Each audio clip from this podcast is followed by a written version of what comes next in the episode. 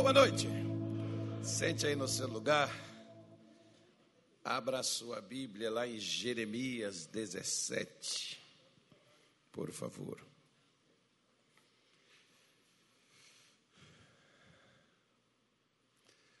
Vamos falar hoje sobre o problema de muitos. Quem que é o problema de muitos? O problema de muitos é o coração. Angina, entupimento nas veias. Não.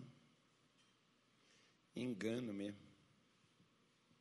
Engano dos dois lados. Vou mostrar a você como o diabo tem usado o coração para enganar o crente. Mas vamos lá. O que, o que, o que, que é engano? Antes da gente falar, engano é o que é bem parecido com a verdade, mas não é a verdade. Por isso que engana. Quando, por exemplo, a serpente enganou Eva, e a Bíblia diz que ela foi enganada, né? Quando a serpente enganou a Eva, ela utilizou, né, até o próprio nome do Senhor para conversar com Eva. Lá no deserto, você pode ver que ele utilizou até um dos salmos mais conhecidos, um versículo do Salmo noventa e um, para falar com Jesus. Ainda bem que Jesus não se deixou enganar, né, irmão?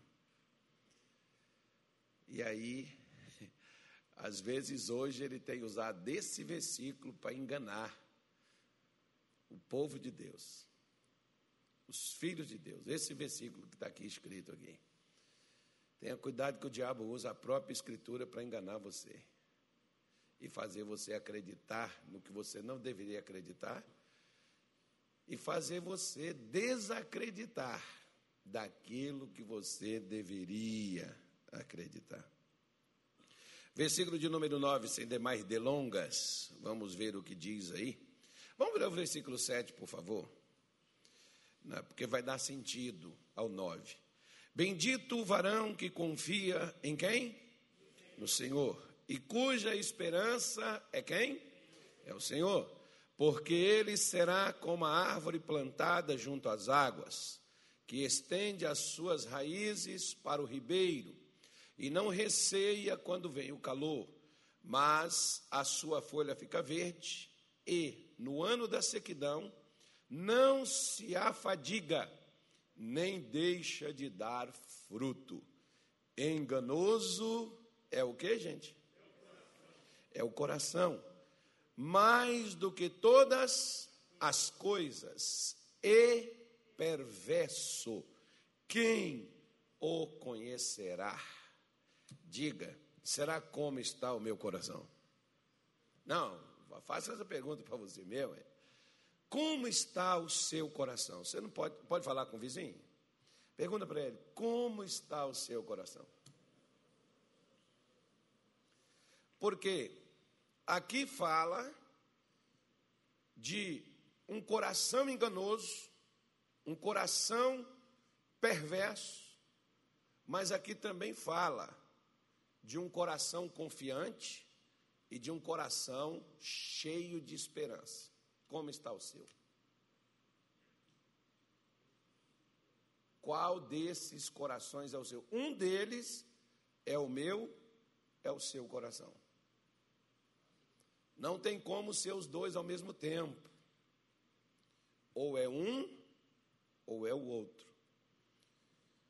Por quê? Só existe luz e trevas. Só existe bem e mal. Só existe na direita e esquerda. Depois tem o pessoal assim, centrão, não sei o quê. Deixa para lá. Não é, não é a minha parte, eu, eu, não tenho que, não tenho que, eu não tenho que me meter nas coisas que não cabem a mim. Vou me recolher à minha significância e ficar na minha. Mas, veja bem, é, Quando, quando Jeremias toca nesse assunto, ele estava fazendo um paralelo, uma comparação entre os dois tipos de pessoas que existem, ou, né, os dois tipos de pessoas que nós podemos nos tornar, mas nós não podemos tornar essas duas pessoas ao mesmo tempo. Nós somos uma, pode ser que você seja uma, por exemplo, em um momento. Tem gente que quando está na live, tem gente que quando está no culto, ah, eles saem daqui, ou sei lá de onde eles estão, eles saem despertados, eles saem encorajados, eles parecem um leão. Quando terminou o culto. Depois, quando ele chega em casa, o leão virou gatinho. Está só miau, miau. Por quê? Porque aquele coração confiante, aquele coração cheio de esperança, que estava dizendo, agora vai, agora eu vou, agora vai dar certo, agora eu vou virar, vou conseguir. Aquele coração cheio de esperança, agora começa. Ai, meu Deus, de novo não, Jesus. Senhor, até quando vai ser assim? Meu Deus, Jesus, me ajuda. Senhor, faça alguma coisa logo. Né? E essas pessoas, principalmente quando passam por dificuldades, elas passam a questionar a Deus, os homens e depois a si mesmas. Alguns, por exemplo, hoje, já não confia mais em Deus, já não confia que existe gente que preste neste mundo, porque ninguém presta, ninguém faz nada. E, às vezes, nem em si mesmo. Pastor, eu, eu também não sou lá, falou que se cheire. Eu também sei, pastor, das minhas limitações. Eu também sei, pastor, que eu sou uma pessoa muito difícil. Aí eu fico olhando assim, onde é que entra Deus nesse buraco? Ou melhor, onde está Deus na vida de uma pessoa dessa natureza? Pessoas que estão dentro de igrejas, pastores, obreiros, membros do corpo de Cristo, gente que já aceitou Jesus há anos, gente que já lê a Bíblia, mas é só passar por uma estação, como aqui, por exemplo, Jeremias está dizendo que na sequidão, na dificuldade, a pessoa não fica afadigada e ela não deixa de dar fruto. Basta você ver pessoas, por exemplo, que estão enganadas, que nas dificuldades elas mudam seu comportamento, elas mudam suas atitudes, elas mudam até mesmo a sua maneira de acreditar em Deus. Esses dias atrás, por exemplo, um pastor nosso me passou uma mensagem, né?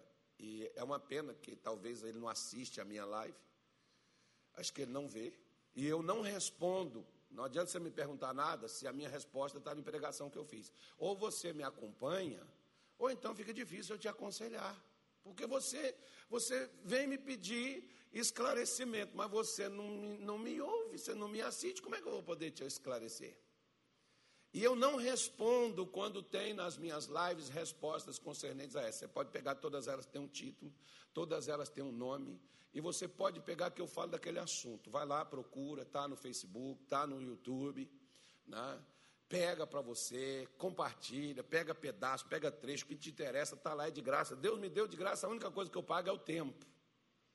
Tempo de oração e tempo de estudo que eu tenho que pegar. Então, esse pastor me passou uma mensagem, e esses dias mesmo, aqui na igreja, eu dei essa resposta.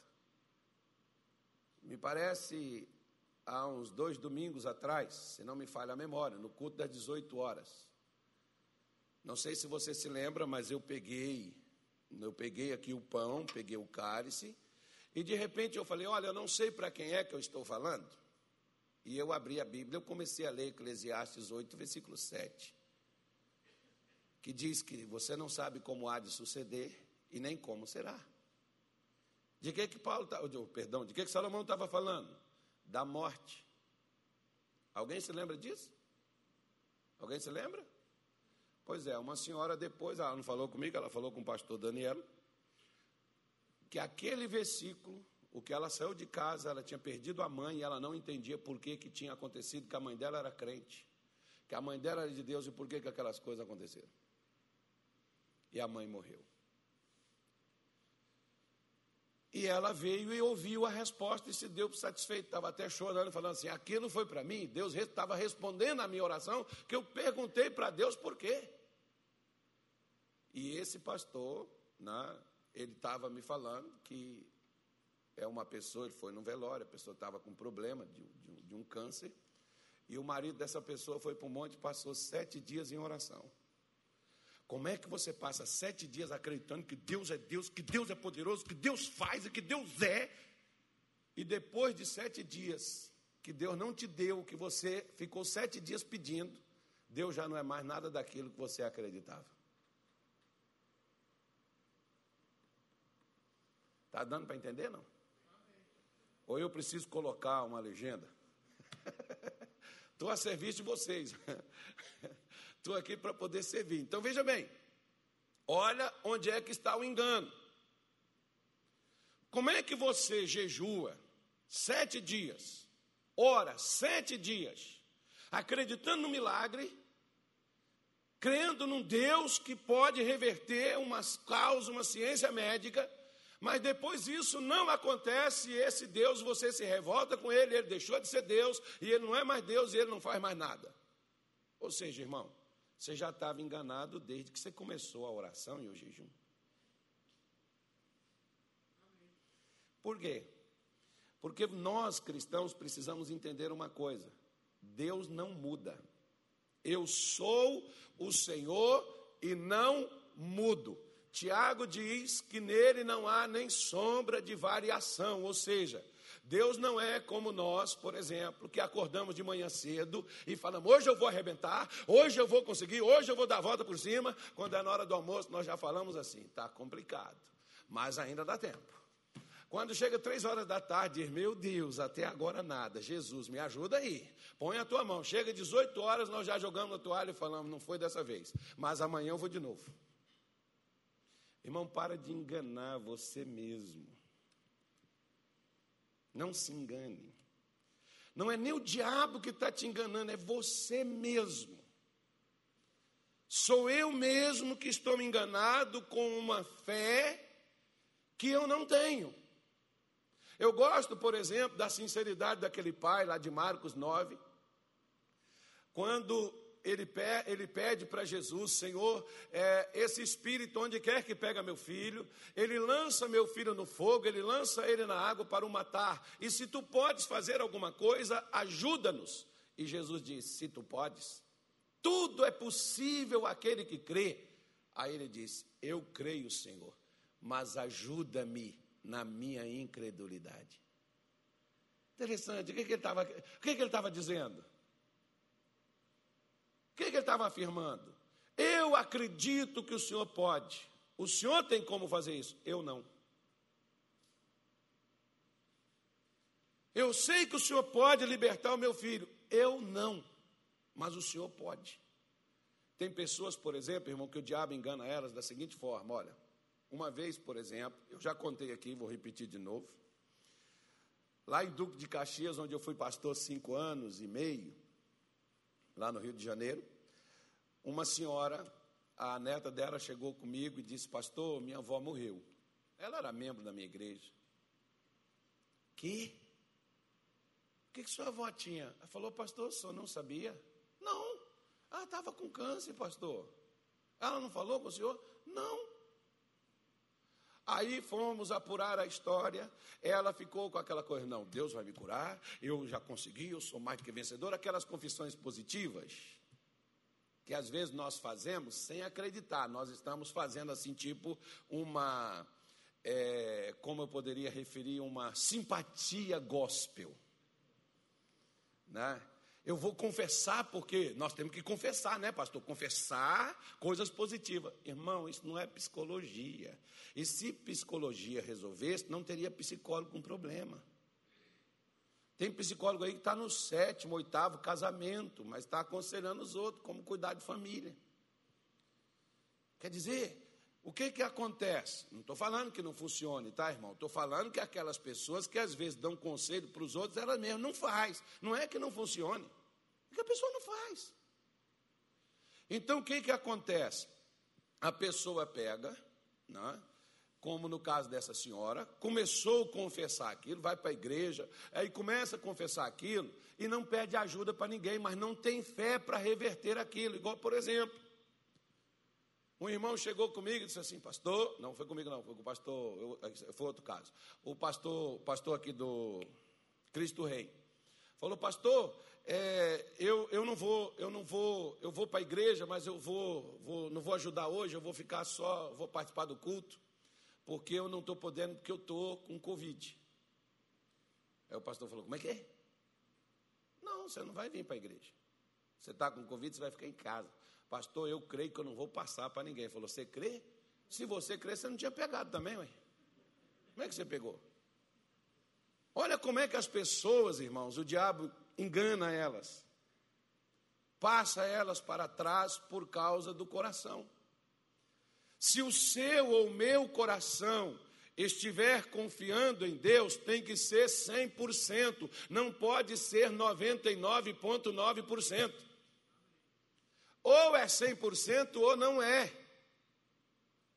Porque a Bíblia diz, Tiago, apóstolo, Tiago, no capítulo um, versículo sete, ele começa no seis dizendo, peça, porém, com fé, não duvidando, porque aquele que duvida, nada recebe do Senhor. Então, antes de pedir alguma coisa para Deus, eu tenho que primeiro estar confiando nele. Antes de depender de Deus, a primeira coisa eu tenho que estar com esperança nele, ou seja, aquele pai, Jesus era a esperança de seu filho, que várias vezes foi jogada no fogo, foi jogada na água. É necessário, a esperança é necessário. A Bíblia diz que há três coisas que permanecem para sempre. Uma delas é o amor, que vai ser eterno, mas a fé, a esperança e o amor. São três coisas que têm que existir no coração do crente. E Jeremias está falando de duas delas aqui. Feliz, bendito, diga comigo, feliz. É a pessoa que confia no Senhor. Então, se eu confio no Senhor, ele está dizendo que só de confiar nele, isso vai me trazer o quê? Felicidade. Em que tempo, pastor? Em que tudo esteja dando certo, eu estou colhendo, está dando fruto, o negócio está andando, eu estou indo de vento em popa. Não, você vai estar feliz na sequidão. Você vai estar feliz quando não está dando fruto. Como disse o, o profeta Abacuque, ainda que a figueira não floresça, ainda que a videira não dê flor, ainda que não haja vacas no curral, eu darei ao Senhor louvor. Ele diz, todavia eu me alegrarei. O crente, às vezes, ele, não, ele só tem alegria quando ele tem bênção. Ele não tem alegria quando ele está confiante em Deus e tudo está dando errado. Ah, pastor, como é que eu vou ser feliz se tudo está dando errado para mim? Como é que eu vou estar alegre, pastor, nessa situação? O diabo está lhe enganando, filho. Com o quê? Você é crente, você confia em Deus? Então, sorria. Faz assim, estou nem aí, Satanás. Nem vou me, me importar. Não, pastor, que eu estou preocupado, sabe? Eu não estou nem dormindo, mas eu estou orando ao Senhor. O Senhor me ajuda em oração? Não. Porque tem problema que não é oração, meu irmão. É posicionamento. Como aqui, por exemplo, Jeremias está falando de posicionamento. Feliz é o que confia no Senhor e cuja esperança é o Senhor. Agora, se você espera em outras coisas mais e você confia em outras coisas mais, não espere que Deus interfira em seu favor se você tem plano B. Ou é Deus, Deus é mais do que suficiente. Repita comigo, Deus é mais do que suficiente. Não precisa acrescentar nada. Não precisa misturar nada. Ele é suficiente, por isso ele diz que a pessoa que confia no Senhor será como a árvore plantada junto às águas, e ela estende as suas raízes até o ribeiro. Não está chovendo, mas as raízes estão nas águas, e a água na raiz é a árvore verde, ou seja, pode não estar chovendo o lado de fora, sobre a terra, mas embaixo está regado. Você tem raízes em Deus? Quem tem raízes em Deus está confiando nele o tempo todo. Não confia nele quando o vento está soprando a favor. Confia nele também no temporal. Lembra dos discípulos? Quando eles estavam lá para afundar e eles desesperados: Senhor, Senhor, o Senhor não está vendo que nós vamos afundar? Inclusive o Senhor? Jesus levantou e disse: onde está a vossa fé? Será que Deus mandaria vocês passarem para cá para afundarem vocês? Será que Deus, o propósito dele é nos trazer a este mundo e afundar a gente, trazer a gente para dentro da igreja, contar a história para nós e deixar a gente se ferrar? Não. E por que que isso acontece, pastor? Porque nós cristãos não confiamos nele. Lembra de Sadraque, Mesaque e Abednego? Eles falaram com Nabucodonosor com tamanha convicção que eles disseram assim: ó, nós não estamos nem aí para ficar vivos, nós queremos mesmo é morrer. Por quê? Para estar com Deus. Eu acho engraçado, por exemplo, que os crentes têm é medo de morrer. O senhor está doido, pastor? Eu tenho muita coisa para fazer ainda. É por isso que morre.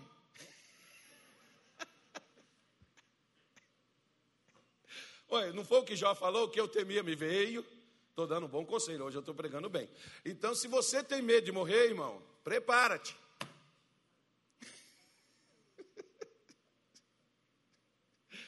Hoje eu estou te animando, hein? Hoje eu estou pregando bem. Então, então quando ele diz, na, o, que, o, o que você, por exemplo, que confia no Senhor e a esperança está em Deus, você é como uma árvore plantada junto às águas, e estende as suas raízes até o ribeiro, e não receia. Você não vai ter medo quando vier o calor, quando vier a dificuldade, quando vier a luta, quando vier os problemas, quando vier é, as situações de conflito, você não vai ter receio, você não vai temer aquilo dali. Por quê? Porque você não vai mudar sua maneira, irmão. Quem tem que mudar é Satanás e não você. É o diabo que tem que fugir, não é nós que temos que fugir. Por isso que Jeremias emenda dizendo: olha, enganoso é o coração. Cuidado para o seu coração não te enganar. E na hora da dificuldade, eu, eu, eu, hoje, hoje, por exemplo, eu estava até conversando com a minha esposa antes de vir para cá. Né? Eu sempre falo que ela é minha cobaia. Eu prego às vezes primeiro para ela, depois eu prego para vocês. Não, é porque eu tenho que colocar ela no mesmo nível que o meu. Eu não posso deixar ela lá para trás. Eu tenho que trazer ela para cá. Ela tem que estar ao meu lado. Espiritualmente falando, é assim que tem que funcionar. Então, eu compartilho com ela, ela compartilha comigo, ela fala para mim, ela prega para mim, ela me cobra, irmão. Você acredita nisso? Dá uma raiva dela, sabe? Mas o pior é quando ela tem razão. Aí Deus diz assim: lembra de Abraão, cara. Pelo menos uma vez na vida, Deus falou com Abraão: Sara tem razão. Eu não, nunca mais ouvi na Bíblia, mas tinha. Naquela lá, tinha razão. Nem sempre a minha mulher tem razão, mas a, quando ela tem razão, eu ouço também. E quando ela não tem razão, nós disputamos. Aí... Brincadeira. Então, o que que ele diz? Enganoso é o coração. Onde é que o meu coração se engana? Quando vêm as lutas, quando vêm as dificuldades, e você imagina ou acha que vai fracassar.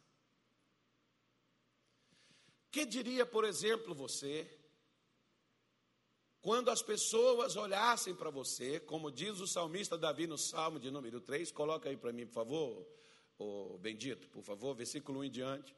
Olha o que que Davi fala nesse salmo. Né? Vamos, vamos ver se alguém falasse para nós desta forma, como é que nós agiríamos. Nós somos crentes. Ele diz assim: Senhor, como se tem multiplicado os meus adversários. São muitos os que se levantam contra mim. Poxa, já pensou, irmão? Muita coisa acontecendo ao mesmo tempo e você lutando para poder sobressair, vencer, sair daquele aquele negócio no seu caminho. Olha lá. Muitos dizem. O que é que as pessoas diziam? O que é que as pessoas diziam? Não há salvação para ele em Deus. O que que eles estavam falando? Nem Deus vai livrar a tua cabeça, tu está ferrado, espera chegar. Sabe aquelas pessoas que o médico manda para casa para ficar perto da família, para viver os últimos dias? E você já viu que até crente fica só esperando o telefone tocar para ver que hora que vai ter o seu enterro.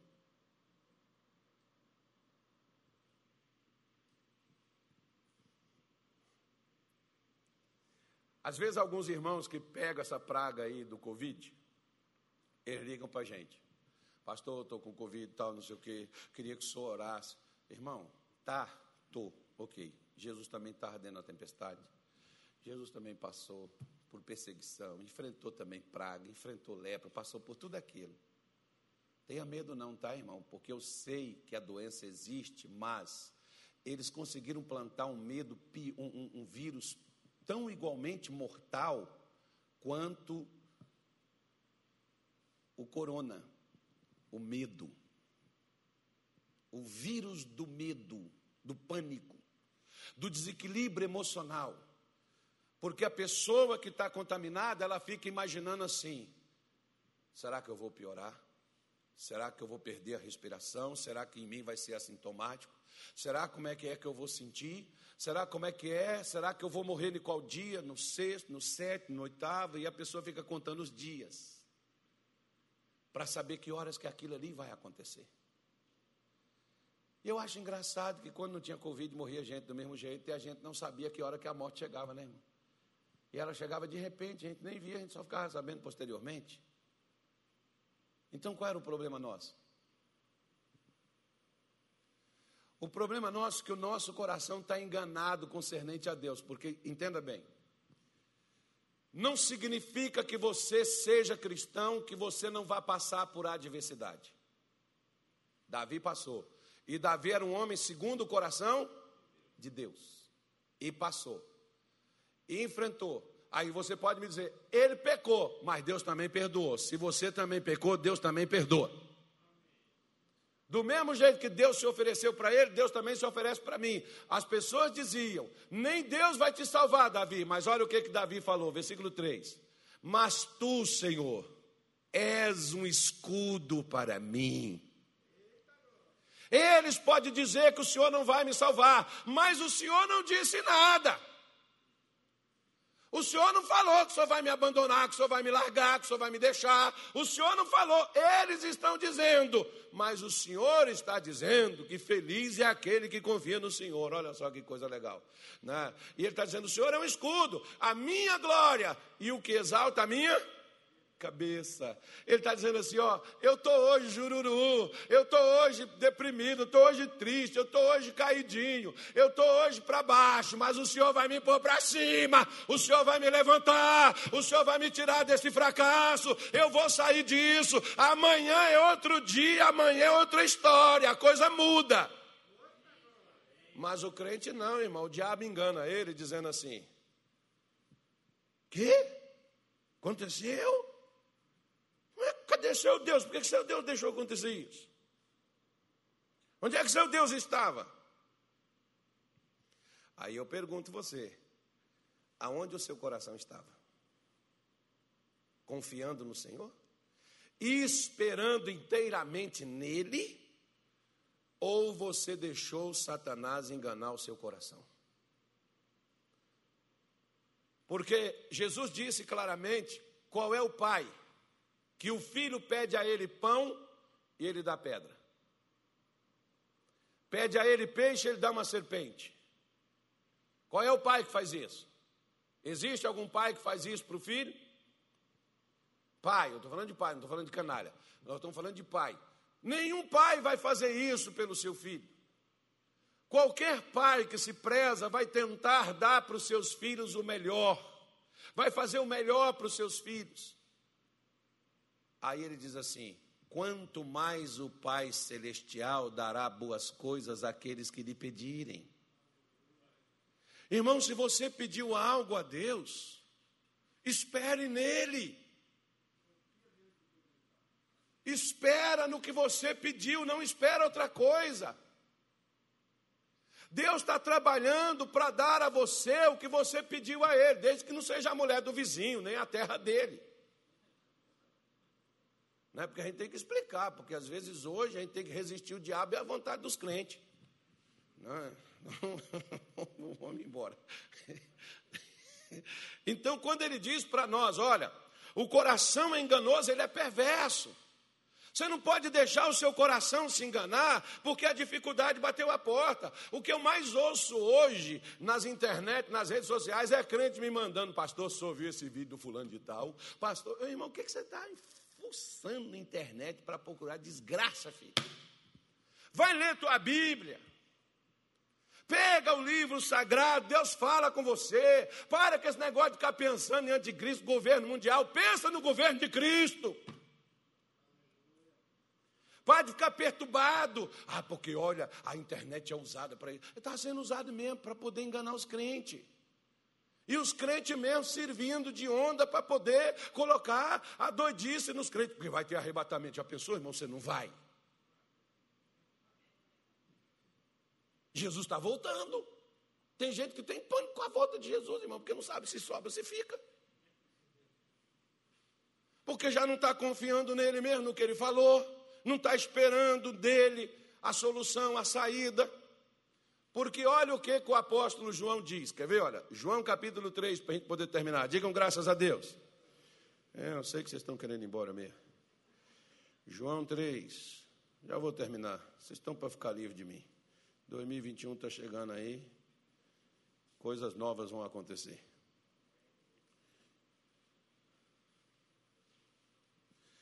João, capítulo três, versículo dezenove, o bendito. Quem está na Bíblia aí, ô Cláudio Omar? Hã? Quem? Mixuel. Diferente esse nome, hein? É solteiro, casado, meu filho? Hã? É o filho da, ah, da tia Gabi? Ah, tá. Valeu, maninho. Deus abençoe você. Que você cresça na paz. Que Deus prepare uma mulher assim excelente para a sua vida. Para fazer você muito feliz. Você formar uma família. Tem igual Jacó, doze filhos. Animar a vida da tia Gabi. Que quando não tiver, quando tiver pandemia. A O M S já falou que essa não vai ser a última pandemia, irmão. Então, quando tiver outra pandemia, a tia Gabi já tem escolinha em casa. Então, então bora lá. Versículo dezenove. E nisto conhecemos que somos do quê? Hã? Gente do céu. O que, é que eu estou lendo aqui? três, dezenove. Sério? Qual é essa linguagem aí? A minha está aqui, não está isso? Pastor Nilton, será que eu estou enxergando bem? Aqui está ali? Tá bom, vamos ler lá, não tem problema não. Vamos lá. E a condenação é esta, que a luz veio ao mundo.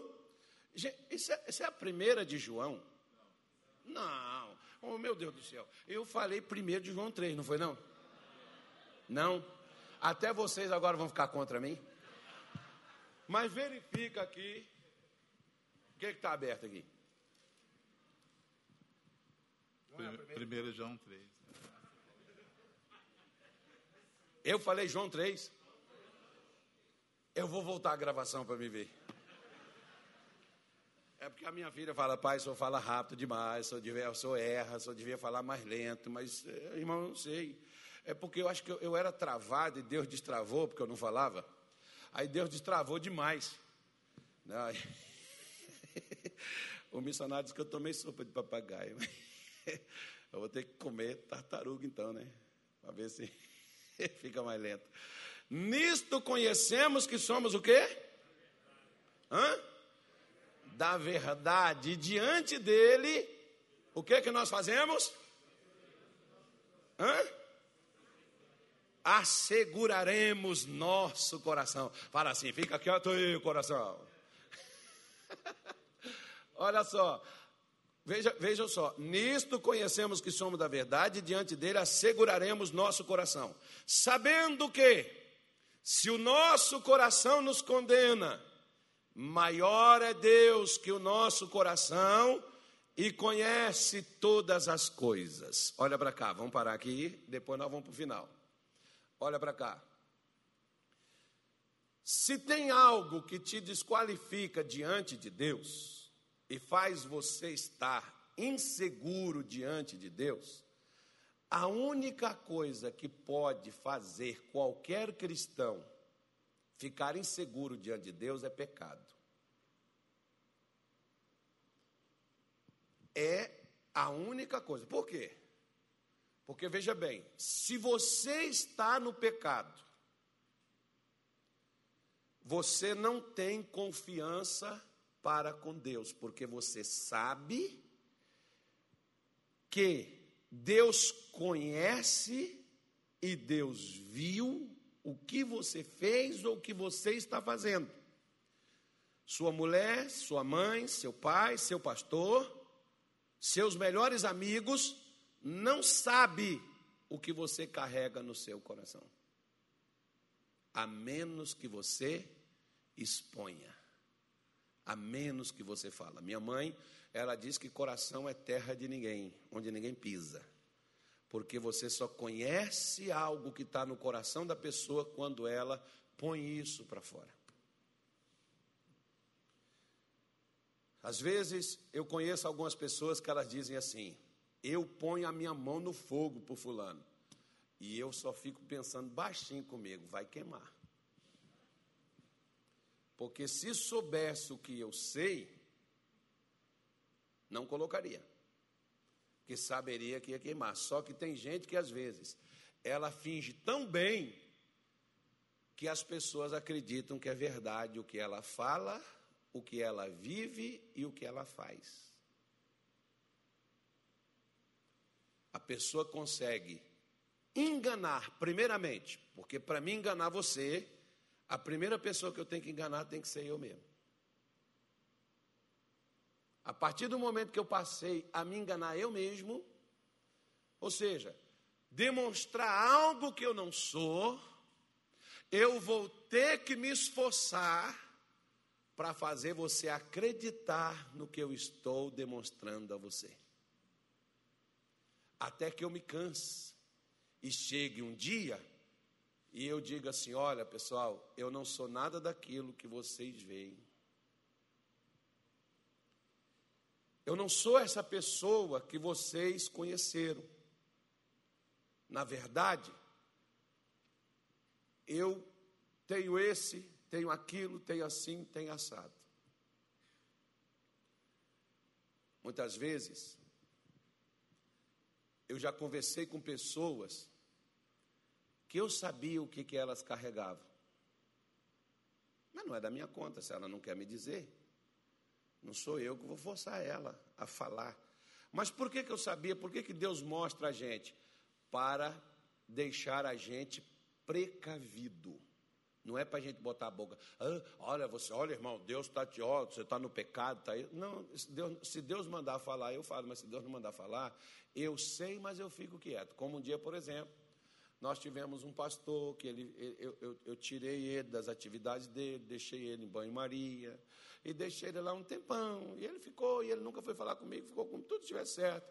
Quando foi um dia, ele chegou comigo e disse: pastor, eu preciso conversar com o senhor. Olha, eu preciso falar com o senhor isso, isso. E eu falei sim. Isso aqui, isso aqui, isso aqui também. Ele foi e falou assim: o senhor sabia? Eu falei: sabia. E por que o senhor não me falou nada? Porque eu queria ver até quando você ia viver enganado. E achando que estava me enganando também. Só que eu não estava enganado. Eu sabia. Você pensou que eu não soubesse o que eu sabia. Por isso você viveu num mundo de fantasia. E agora esse mundo desmoronou e você não consegue mais manter as aparências. É disso que João está dizendo. Seu coração está seguro. Seu coração está na verdade. Quando não há condenação no seu coração em relação a Deus. Por quê? Porque, irmão, você pode acabar de ter um problema aqui comigo. E todo mundo vê que você teve um problema comigo. e você sair para casa e chegar em casa e você se consertar com Deus, e todo mundo pode ficar te recriminando, mas você já está livre, porque você se consertou com Ele. Ninguém viu, só viu na hora da encrenca, só viu na hora da bagunça. Por que que a Bíblia recomenda a gente não julgar ninguém? Porque você não sabe o que se passa dentro de um coração. Somente a pessoa que o tem sabe o que tem ali dentro. Mas nós gostamos de julgar as pessoas por aquilo que nós vimos. É por isso que, às vezes, muita gente não acredita que as pessoas mudam. Parece o hino do Flamengo, uma vez Flamengo, sempre Flamengo. Eu já vi pregadores dizer, olha, se a pessoa ela foi isso, ela nunca vai mudar, ela vai ser sempre assim. Ela pode parar um tempo, vai ficar aquele leão adormecido, depois ela volta àquela vida antiga. Como você pode fazer uma coisa dessa? Como você pode julgar alguém? Ah, esse camarada esses dias esteve preso, saiu da cadeia, está com o alvará de soltura no bolso, e olha só o pastor, parece que o pastor não conhece, não sabe que esse sujeito cometeu um crime. Tá, ele cometeu um crime, e se lá dentro, por exemplo, como hoje acontece, tem pastores lá já formados dentro de penitenciária, pregando, fazendo culto, e fazendo até culto melhor do que os de fora. Porque você tem todo o tempo do mundo para se consagrar e orar, né, irmão? É, pode fazer vigília, no outro dia pode dormir até meio-dia. Enfim, pode se consagrar à vontade. Então, se aquela pessoa mudou, e ela consertou com Deus, mas a gente não viu, nós só vimos o crime que ela cometeu. Nem nós acreditamos nela. Você acredita que nem os, nem os crentes na época de Paulo acreditavam que Paulo havia se convertido, pensava que Paulo estava fingindo para entrar no meio cristão, para entregar os líderes, entregar os outros crentes nas mãos das autoridades e matá-los e prendê-los? E eram os crentes. Você vê quando Deus, no capítulo nove, por exemplo, de Atos dos Apóstolos, você vai lá depois e leia, eu só estou dando referência para você, Deus chega para Ananias, que era um discípulo que tinha lá em Damasco, e Deus diz para ele, Ananias, vai até a casa da direita, deu o endereço tudo certinho, vai lá, não tinha Google Maps, não tinha o Waze, mas Deus tinha já o, o aplicativo, irmão, né? Porque é o Espírito Santo, vai lá, pega isso aqui, Ananias, lá tem um camarada precioso para mim. Quem é, Senhor? Saulo de Tarso. Senhor, nós ouvimos falar que esse cara está com carta para prender a gente. O Senhor vai mandar, se o cara está cego, deixa ele cego, que é mais fácil, é melhor. Pelo menos dificulta as coisas. O Senhor quer que cure o cara? É melhor deixar ele lá. E Deus disse, vai porque ele é para mim um vaso precioso. Agora você entenda bem, por Ananias ele iria? E Ananias era o quê? Crente, mas o diabo estava. Era o diabo que estava enganando Ananias? Não, era o coração de Ananias que estava enganado. Irmão, presta atenção numa coisa. Para de ficar jogando no diabo ou em Deus as decisões erradas que você toma na sua vida, porque você se engana até contigo mesmo. Quer ver uma coisa? Vou falar uma coisa simples. Às vezes eu pego um garoto desse aqui, pego um obreiro aqui, eu poderia pegar aqui, chegar aqui e falar assim, ó, vai lá e faz o culto para mim, sentar aqui e ficar ouvindo. Aí vai, ai pastor, meu Deus, Jesus, e agora? Meu pai, eu sou tão pequeno, Senhor, quem, quem sou eu, né Deus? Mas substituir um culto do pastor, e se o pastor está te mandando ir, possivelmente é que Deus tenha, ido, te tenha dito, vai, mas você diz, eu não posso. Quem é que está te enganando? O diabo? Não, é você mesmo que está enganado acerca do que você é e do que Deus vê e do que Deus pôs em você. Deus diz que você pode, mas você diz, se eu, se eu, você está igual, igual, lembra de Gideão, quando Deus falou com ele, varão valoroso, o Senhor é contigo. Não é não. Irmão, Gideão está pregando para Deus. Gente, tem crente que é terrível. Ele só evangeliza quem não deveria evangelizar. Tem crente que prega só para crente, né? Tem crente que gosta de pregar para pastor. Vai pregar para pecador, irmão? A menos que o pastor esteja no pecado, tem que pregar, né, para ajudar ele. Então, que, que acontece? Gideão, não, o Senhor não é comigo não. Se o Senhor fosse comigo, por que, que a gente está vendo toda essa coisa toda aí? E Deus disse assim, vai nessa força. Que força, irmão? O cara era um medroso, estava lá num lagar. Mas Deus está falando com ele, sai desse buraco, rapaz. Eu acredito que você tem capacidade de libertar essa nação. Se você quiser, eu quero. E se você quer, eu também posso. Vou te dar uma força. Vamos embora lá, vamos mudar esse negócio, vamos sair disso aí. Ele, não. Os amalequitas é muito difícil, é complicado, é muita gente. Aí Deus diz, então arranja um exército aí. Ele vai lá, arranja trinta e dois mil pessoas, vem todo satisfeito. Deus não é suficiente, mas é bastante gente. trinta e dois mil para enfrentar um milhão de pessoas, irmão, não era nada. Aí ele chega, depois do esforço todinho que ele chega, Deus vai lá e diz assim, tem muita gente contigo para me entregar Israel na tua mão, entregar os medianitas na tua mão. Fala que quem tiver com medo, ou quem casou recentemente, vai curtir sua esposa, porque o cara, quando casa, irmão, você se ressente, ele não pode pensar na mulher. Vai atrapalhar, vai estar distraído, vai estar com a mente em outro canto, vai para a lua de mel, vai curtir sua mulher. Aí, daqueles trinta e dois, vinte e dois mil voltaram. Os caras não estavam com medo? Estavam, mas não foi para a guerra? Foi, mas foi com medo. O que que ele, como é que eles estavam, irmãos? Está indo para a guerra, mas com medo. Eles estavam enganados, eles não tinham capacidade de lutar porque eram medrosos. Mas diz, não, eu vou, eu vou, tal. Não se engane, filho, não se deixe enganar. Se for pecado, confesse que Deus perdoa. Agora, se é falta de acreditar no que Deus deu a você, no que Deus diz que você é, aí é outra coisa. É uma questão de insegurança. Que você precisa enfrentar isso, porque ele diz, se o nosso coração nos condena, maior é Deus do que o nosso coração e conhece todas as coisas. Se o seu coração está te condenando diante de Deus, vá diante dele. Ele sabe o que você fez e por que você fez e por que, que você está assim. Só está esperando o quê? Só está esperando você chegar para tratar com ele. Ele não fechou as portas para você, ele não está zangado pra você, com você, ele não está te descartando, como tem gente que diz, ó, porta da rua, serventia da casa. Aqui é assim, ou é do meu jeito, então fora. Não, irmão. Lembra do filho pródigo? Quando ele voltou para casa, ele disse assim, eu voltei com meu pai e vou lhe dizer, pai, eu pequei contra os céus e pequei contra ti, já não sou digno de ser chamado seu filho, me faça um de seus trabalhadores. Quando ele volta, o pai fez dele um trabalhador? Hã?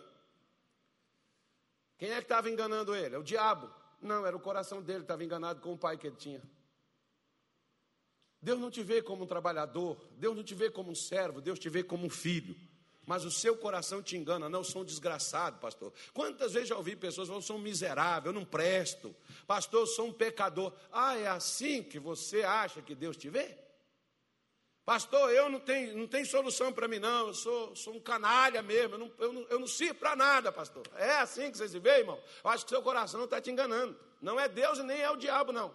É você mesmo. Com a sua insegurança, com a sua insensatez. Por isso que o versículo vinte e um diz assim, olha, amados, olha só que legal. Bom, termina de falar de condenação e João vem. Amados, você falhou, você errou, você pecou. Deus sabe por que que você fez, por que que você está assim, vai diante de Deus. Agora ele vem com uma palavra, né, diz assim, amados. Olha que sensação legal, irmão. Deus fala assim, eu sei onde você estava. Aí não, o seu, o seu pai, a sua mãe, seu sem vergonha. Não, olha como é que Deus faz. Não, você não tem vergonha nessa cara? Depois de tudo que você fez, você vem com essa cara na vida para cá. Não é assim que as pessoas fazem com a gente? É ou não é? Se a gente erra, você só acha gente para te jogar para baixo. Aí Deus diz, eu sei por que que tu fizeste, eu sei por que que você está se sentindo condenado, e não sou eu que estou te condenando, e às vezes, muitas vezes, não é o diabo também não, é nós mesmos. sou miserável, sou um desgraçado, pastor. Olha, não era para mim ter feito isso, mas você fez, irmão.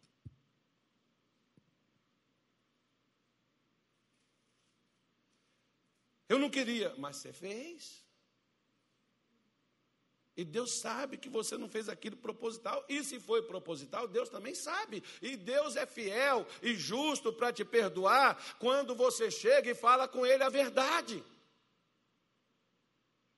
Quando Davi chega no Salmo cinquenta e um e diz assim: pequei, somente pequei e fiz o que era mal aos olhos do Senhor. Ele admitiu. Saul não, Saul disse: não, Samuel, me põe aqui, passa comigo na frente da galera para todo mundo ver que eu não perdi a pose. Ele não perdeu a pose, mas perdeu o perdão, perdeu a misericórdia, porque simplesmente não quis admitir que falhou. O que é de gente que tem, tem dificuldade para admitir que erra ou que falha, ou que está inseguro? Puxa vida! Ainda bem que eu tive pastores, por exemplo, que chegou comigo para me encorajar. Porque às vezes tem pastores que eles gostam de jogar você para baixo. Eles gostam de dizer que você, né, não presta, que você não serve, que você não tem chamado, que Deus não te usa, que você não, não sabe conduzir as coisas. Enfim, tem muita gente que gosta de jogar cinzas em você, mas tem gente também que gosta de jogar óleo de alegria, óleo de justiça. É isso mesmo, irmão, levanta, vai, Deus é contigo, você é uma bênção, você vai estourar esse Brasil, você vai fazer diferença, irmão, você é de Deus. Você acha também, depende de quem você está ouvindo. Por isso que ele diz: amados, se o nosso coração nos não condena, se você não estiver sentindo condenação, como é que é que você vai estar? Temos confiança para com Deus. Preste atenção. É engraçado. Tem gente que chega aqui e diz assim: pastor, irmão, irmão não entendo isso. Uma vez, uma senhora, eu estava assim, sabe? Eu estava naquele tempo assim, sem motivação, sem... Eu estava assim, só estava só, só a bucha, tirou o caldo da, da, da cana, só estava o bagaço. Eu estava só o bagaço aquele dia. E chegou uma senhora, o pessoal disse assim: pastor, tem uma mulher aí querendo falar com o senhor, e ela disse que é só com o senhor. Aí eu falei: tá, eu já vou lá conversar com ela. Porque se ela falasse que ela queria um atendimento, eu ia chamar um pastor que aparentemente tivesse melhor do que eu. Às vezes você se engana. Aí aquela mulher chegou, eu fui lá: pois não, senhora. Era um problema simples. O problema dela é que ela tinha uma doença há vinte e dois anos e ela não andava. Mas ela disse assim para mim: olha só, estou assistindo o senhor há seis meses na R I T. Isso foi lá em Belém. Assisto o seu programa todos os dias ao meio-dia, a gente ia ao ar de segunda a sexta-feira. Eu assisto o senhor há seis meses e eu fiquei orando. Eu não sou de igreja nenhuma. E eu fiquei pedindo para Deus: Senhor, qual a igreja que eu devo ir? E quando eu devo ir? E quando foi ontem à noite, pastor, eu estava em casa fazendo essa oração. Tem quatro meses que eu comecei a orar e pedi para Deus qual a igreja que eu deveria ir, onde Deus me ajudaria. E ontem à noite eu estava em casa e Deus falou no meu coração: vai na Igreja da Graça e procura o pastor Carlos Soares. Ele vai orar por você e você vai ficar curado. Irmão, mas a mulher deixou para ir lá comigo o dia que eu estava no bagaço. E ela chega e me conta aquilo dali e eu fiquei assim olhando. E eu falei assim: e agora, Zé?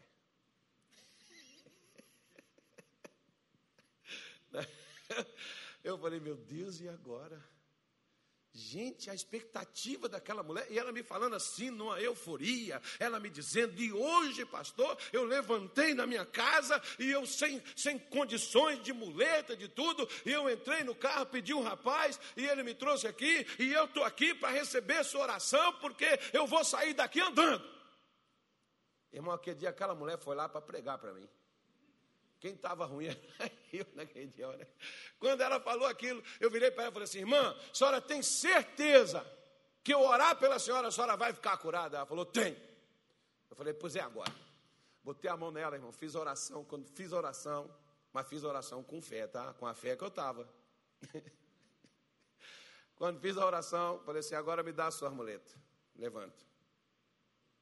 Não é que a mulher saiu e levantou e começou a andar, irmão. Do jeito que eu estava. Porque eu só estava. Eu não estava em pecado, não. Eu só estava meio para baixo. Meio desanimado com algumas coisas, como às vezes o diabo enganando você. Olha, você já deu tudo que você tinha que dar. Ó, você não passa disso mais, aqui já era. Você já fez tudo, já acabou. Você tem que respirar novos ares. Eu estava naquela coisa e às vezes é a mesma coisa que o diabo te diz. Ó, seu casamento acabou, já deu o que tinha que dar. Seu trabalho, já deu o que tinha que dar. Essa, essa coisa sua não passa daí, não. Você não tem, isso aí não vai crescer mais, não. Se conforme, aceite, concorde com isso. Seu coração está te enganando. E às vezes, por tanto você lutar, você batalhar, e você não vê as perspectivas que você imaginava alcançar, aquilo que você almejou, mas aquilo não aconteceu, o que, que você faz? Não é o diabo, é seu coração que começa a te evangelizar. Aceite, concorde, pare de lutar, se conforme, desista, largue para lá. Aí no mais clássico nós fazemos assim, olha só como o coração engana, como a gente, a gente ora. Senhor, em nome de Jesus, estou entregando tudo. Tudo nas tuas mãos. Ei. Bendito é o varão que confia no Senhor e cuja esperança é o Senhor, porque mesmo no calor ele não receará. Mesmo na sequidão ele não vai parar de dar fruto. Bendito é o varão que confia no Senhor e as coisas não estão dando certo, mas ele continua confiando em Deus. De uma hora para outra, às vezes aquilo que você pega, por exemplo, o seu coração está te enganando. Não é nem o diabo, não é nem feitiço, nem macumba, nem olho grande na sua vida. É engano seu. Lembra daqueles discípulos lá de, de, de Emaús? Lucas vinte e quatro, leia na sua Bíblia. Eles estão tristes, conversando com Jesus e nem sabia que era ele. E eles estão dizendo, olha, hoje é o terceiro dia. Nós imaginávamos que ele que haveria de redimir Israel. A gente acreditou nisso, nós compramos essa história. Mas hoje é o terceiro dia e nada. Era o diabo que estava enganando eles? Não, eles é que estavam enganados, porque Jesus disse assim, ó nécios. Jesus não falou assim, diabo, solta meus discípulos. Não, Jesus falou assim, ó nécios, duros de coração para compreender tudo o que diz as Escrituras. O engano estava neles, eles é que estavam enganados, porque Jesus disse, não haveria de se cumprir tudo que está escrito a meu respeito nas Escrituras? Claro que ia se cumprir, irmão. É a mesma coisa, hoje tem crente enganado, achando que Jesus não vai voltar. E outros achando que o anticristo vai virar uma bagaceira, não sei o quê. Irmão, não se engane. Se o bicho chegar, Jesus já está aqui com a gente faz é tempo, irmão. Ó, deixa o bicho vir. E ele vai vir. Se você estiver aqui, não abaixa a sua cabeça para o bicho, mas levanta a sua cabeça para Deus. Não deixe seu coração se enganar. Porque o seu coração se enganando, ele te condena. Você que fica se condenando. Você que condena você próprio. Pastor, eu sou um miserável, eu sou um desgraçado. Eu sei que eu sou todo errado. Eu sei que eu sou mole. Eu sei, pastor. E você não precisa de demônio, irmão. Você mesmo dá conta de acabar contigo. Você não precisa de ninguém para poder chegar com você e tirar a sua motivação. Basta você mesmo. O que eu estou te falando é de coisas que eu passei. Eu tenho coragem de chegar e falar. Tem gente que não tem coragem de contar. Claro que se você deixar, seu coração te engana. Eu já era pastor, pregador, líder de estado, mas você pode deixar seu coração te enganar. Não interessa onde você está, não interessa a estação, você foi feito para ser produtivo. Você foi feito para dar certo. Diga assim: eu sou um projeto de Deus que foi feito para dar certo. Por isso que ele diz: se o nosso coração não nos condena, se o seu coração não te condenar, você tem confiança para com Deus. Eu olhei assim, aquela mulher olhando para mim, toda alegre, feliz, eu, não, e, e ela me disse: Deus falou comigo, pastor. Que se eu viesse, o senhor orasse por mim. Eu falei: Deus, se o senhor falou com essa mulher, é para agora. A minha confiança da hora, do, mudou de uma hora para outra. Eu que estava lá, jururu, cabisbaixo, devagarinho, quase parando. Aí chega aquela mulher, poxa, essa mulher nunca veio aqui, ela nem sabia, ela me via, assistia lá no, no, na, na televisão, nunca tinha me visto pessoalmente. Como? Como? Se eu ainda estava lá, como eu não era capaz de fazer?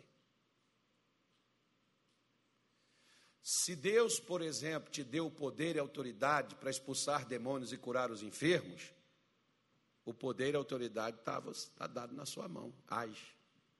Faz alguma coisa com ele, não fica aí guardando contigo, não. Porque ele diz assim, ó, versículo vinte e dois, para a gente encerrar.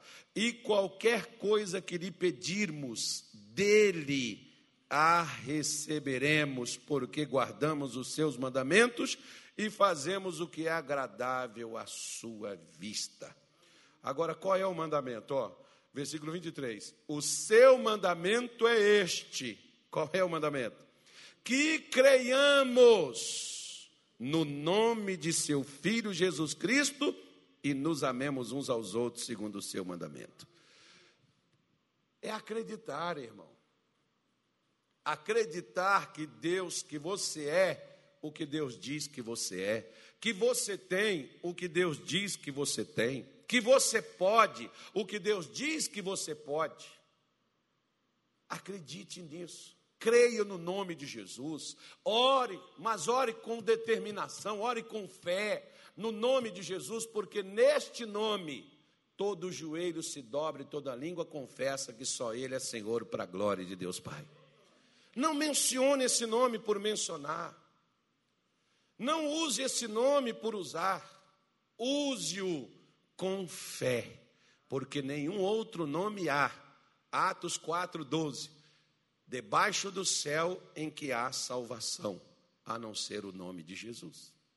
Nesse nome nós somos salvos, nesse nome nós somos curados, nesse nome nós recebemos perdão, nesse nome nós recebemos poder, nesse nome nós expulsamos demônios. Acredite, esse nome funciona. Use-o. Use e abuse, não abuse, no bom sentido, de fazer sempre o uso dele. Senão, vamos explicar, né, irmão? Senão o pessoal entende errado. Aí o que que ocorre? Esta é a confiança que nós temos. Se você tem essa confiança, é só você orar. O que você pedir, você vai receber exatamente igual você pediu.